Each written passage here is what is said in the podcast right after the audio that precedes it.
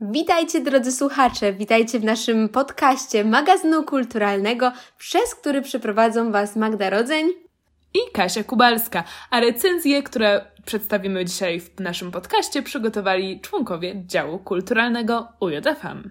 Ten rok oddalił nas od studia, no ale dał nam pomysł na takie wspaniałe podcasty Spotify'owe, których możecie odsłuchać tak naprawdę w każdej chwili. I myślę, że spodobał nam się ten pomysł. Dajcie nam koniecznie znać na naszych mediach społecznościowych, czy nas słuchacie i jak Wam się podoba. Pierwszą z dzisiejszych recenzji przygotowała moja kochana współprowadząca Kasia, która opowie Wam o książce A gdyby ze świata zniknęły koty? Dobre pytanie. Czy zastanawialiście się kiedyś, co bylibyście w stanie usunąć z tego świata, aby, no nie wiem, może przeżyć ją jeden dzień dłużej? Przyznaję, jest to dość abstrakcyjne pytanie. Ale właśnie przed takim pytaniem został postawiony główny bohater książki A gdyby tak ze świata zniknęły koty autorstwa Genki Kawamura, wydawnictwa Uniwersytetu Jagiellońskiego. W tej refleksyjnej opowieści młody listonosz słyszy zaskakującą diagnozę lekarską. Zostało mu tylko kilka miesięcy życia. Ale to nie wszystko. Jeszcze tego samego dnia odwiedza go diabeł, który proponuje mu układ. Za każdą rzecz, którą usunie z tego świata, dostanie o jeden dzień życia dłużej. I wszystko byłoby w porządku, gdyby nie fakt, że to diabeł wybiera każdą kolejną rzecz do usunięcia. Tak właśnie rozpoczął się ten niezwykły tydzień. Każdego kolejnego dnia usuwana jest jedna rzecz. Czy wyobrażacie sobie życie bez zegarków, bez telefonu, a może bez kotów? Aby dowiedzieć się, jakie decyzje podjął nasz młody listonosz, będziecie musieli przeczytać tę książkę. Ale ja z przyjemnością mogę Was zapewnić, że będzie to refleksyjna, lekka i bardzo przyjemna opowieść. Myślę, że z pewnością trafi ona w gust kociarzy, bo dużo o kotach jest tutaj mowa. Nasz główny bohater ma kota, który ma na imię Kapustek i mogę zdradzić, że jest bardzo znaczącym elementem jego życia. Dlatego myślę, że tak trudnym dla niego jest wyobrażenie sobie świata bez kotów. Bardzo Wam polecam tę uroczą miniaturkę, pełną ciepła i zmuszającą nas do refleksji nad życiem. A teraz zastanówmy się wspólnie. A gdyby tak ze świata zniknęły koty? No i zostajemy na chwilę z tymi kotami naszymi. Mam nadzieję, że jesteście kociarzami, bo przed nami musical Koty, o którym opowie Gosia Tusińska. Ustalmy może na początek jedną rzecz. Tak, musical to jest gatunek, który jest dziwny, ale muszę przyznać, że musical, o którym będziemy dzisiaj rozmawiać, czyli Cats, w polskim tłumaczeniu koty, to chyba najdziwniejsza rzecz, jaką w życiu widziałam. Bo muszę Wam powiedzieć, że pierwsze zetknięcie z kotami to moje to było w ogóle w 2019 roku, gdy premierę miał film właśnie Cats, ekranizacja tego musicalu w reżyserii Toma Hoopera. I w sumie poszłam na niego z takim założeniem, że super, ekstra, nowy musical. I gdy tam poszłam i jakby zobaczyłam to, co tam było, to byłam po pierwsze znudzona, a po drugie skonsternowana, ale może po kolei, bo w ogóle ten film był wzorowany na wersji scenicznej, która w ostatni weekend została udostępniona na kanale The Shows Must Go On. W ogóle polecam bardzo ten kanał na YouTubie, bo mają często dużo ciekawych materiałów o różnych musicalach. I była właśnie udostępniona w wersji scenicznej Broadwayowskiej na 48 godzin i miałam okazję się z nią zapoznać, bo pomyślałam, warto dać drugą szansę i przy okazji może będziemy mieli o czym tutaj porozmawiać. I warto na początek też tutaj wspomnieć, że jest to musical, do którego muzykę skomponował Andrew Lloyd Webber, o którym już w ogóle mówiliśmy podczas musicalu Jesus Christ Superstar, bo tam również e, skomponował muzykę, ale przecież również do musicalu Upiór w operze. Więc no tutaj od razu wam powiem, że nie mam nic absolutnie do muzyki w kotach, bo jest ekstra i tak jak zwykle Andrew Lloyd Webber pokazał, co potrafi i lubię te piosenki. Chociaż nie ukrywam, że Jellicle Cats kojarzą mi się głównie z Princess Caroline z Bojacka Horsemana, która miała to ustawione na dzwonek w telefonie. Ale wracając do musicalu, to miał on pierwotnie premierę w latach 80. E, I trzeba powiedzieć, że cały scenariusz i teksty piosenek zostały napisane na podstawie, a tak właściwie to użyto tutaj zbioru wierszy Tomasa Stimsa Eliota, Old Possum's Book of Practical Cards. Ten autor zresztą dostał literacką Nagrodę Nobla w 1948 roku i trzeba też powiedzieć tutaj, że jest to właśnie musical z lat 80. Tam powstał wtedy, w tamtych czasach. To łamał wtedy dwie podstawowe zasady. Nie, nie zawierał głównego wątku romantycznego i był pozbawiony linearnej akcji akcja polegała tutaj na tym, że nie było ciągłej fabuły, która zaczynała się na początku musicalu i która kończyła się na końcu. Właśnie w tym rzecz, że mamy do czynienia z tymi kotami, dachowcami, które nam się przedstawiają, pokazują swoje życie, ale to są takie mini etiudy, można by powiedzieć. I z jednej strony właśnie to było bardzo rewolucyjne i ekstra, że to się wydarzyło warto zauważyć, że to znowu jest taki projekt, tak samo jak Jesus Christ Superstar, który był bardzo odważny i postępowy, ale muszę wam też się przyznać, że osobiście mam trochę problem z tymi takimi małymi występami kotów, z, to, z tym brakiem linearnej akcji, ponieważ ja na przykład jestem ogromną fanką po prostu historii w musicalach i bardzo lubię przede wszystkim to, co za sobą musical niesie. A akurat w kotach Bardziej skupiamy się na samej formie, ponieważ mamy tutaj aktorów, którzy są w wersji scenicznej bardzo dobrze ucharakteryzowani i przecież tańczą jak koty. I choreografie są naprawdę super i muzyka jest ekstra, ale cały ten musical ogólnie mi niestety nie kupuje, ponieważ nie mogę jakoś tak się przywiązać do tych bohaterów. I nie jest to kwestia tego, że to są koty.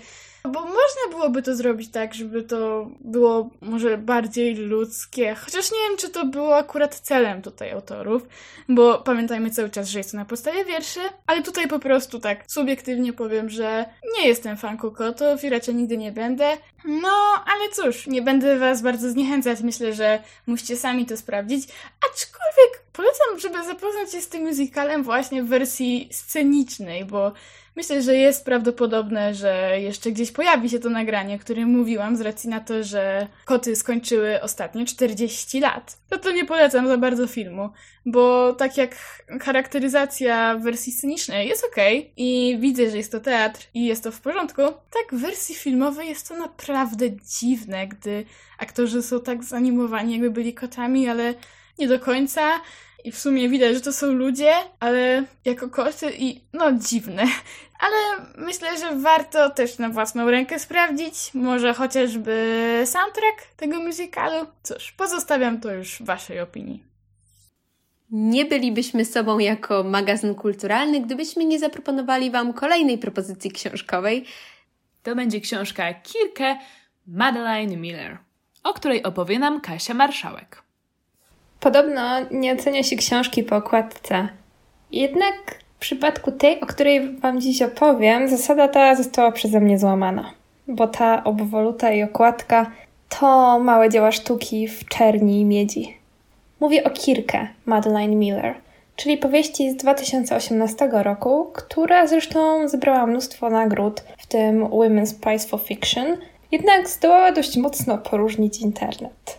Ta książka wywołała spore zamieszanie, ponieważ nie wszystkim przypadł do gustu styl, w którym została napisana. Poznajmy tu rzecz jasna historię tytułowej Kirkę. Tym z Was, którzy przysypiali na historii, albo po prostu nie przepadają za mitologią, przypomnę kim ta postać jest.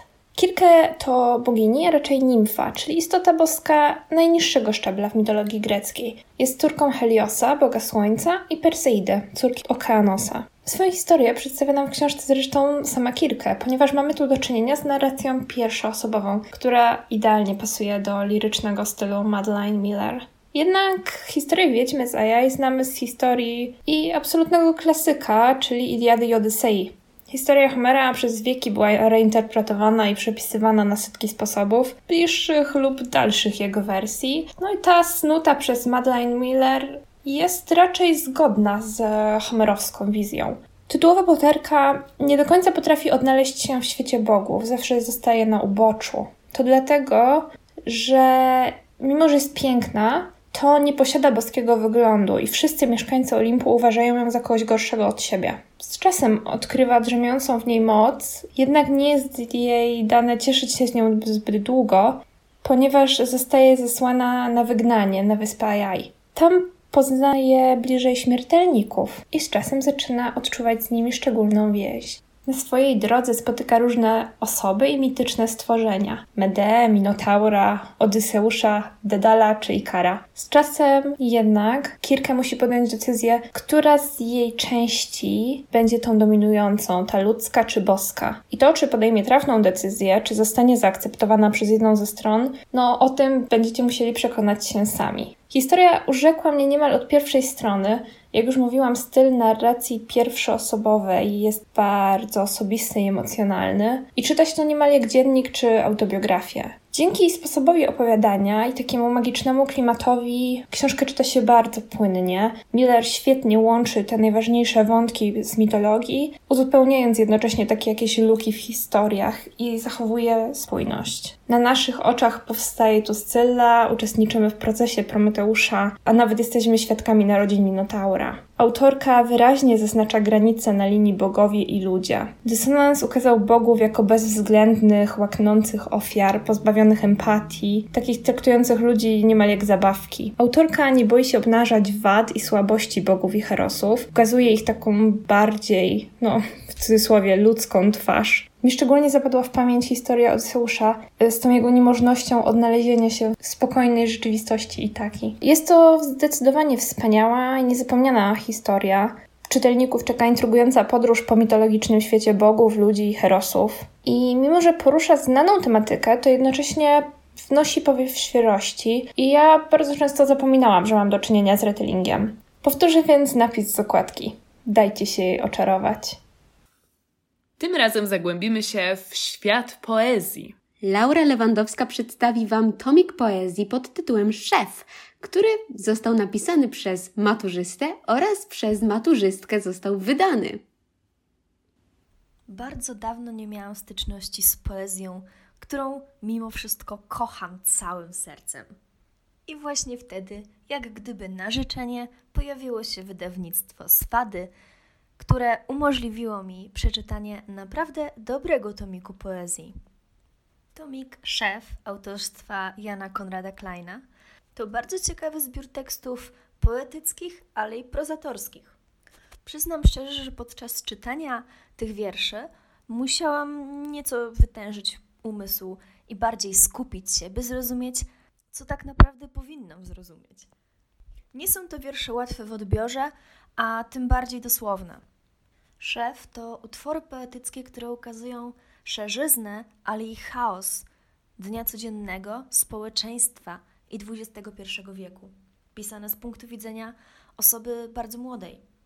Jan Konrad Klein to tak naprawdę maturzysta, co naprawdę potrafi zaskoczyć, ale mile zaskoczyć, kiedy zdamy sobie sprawę z tego, że coraz to młodsi ludzie dostrzegają pewne sprawy codzienności i pewne problemy społeczne, których być może nawet my nie dostrzegamy.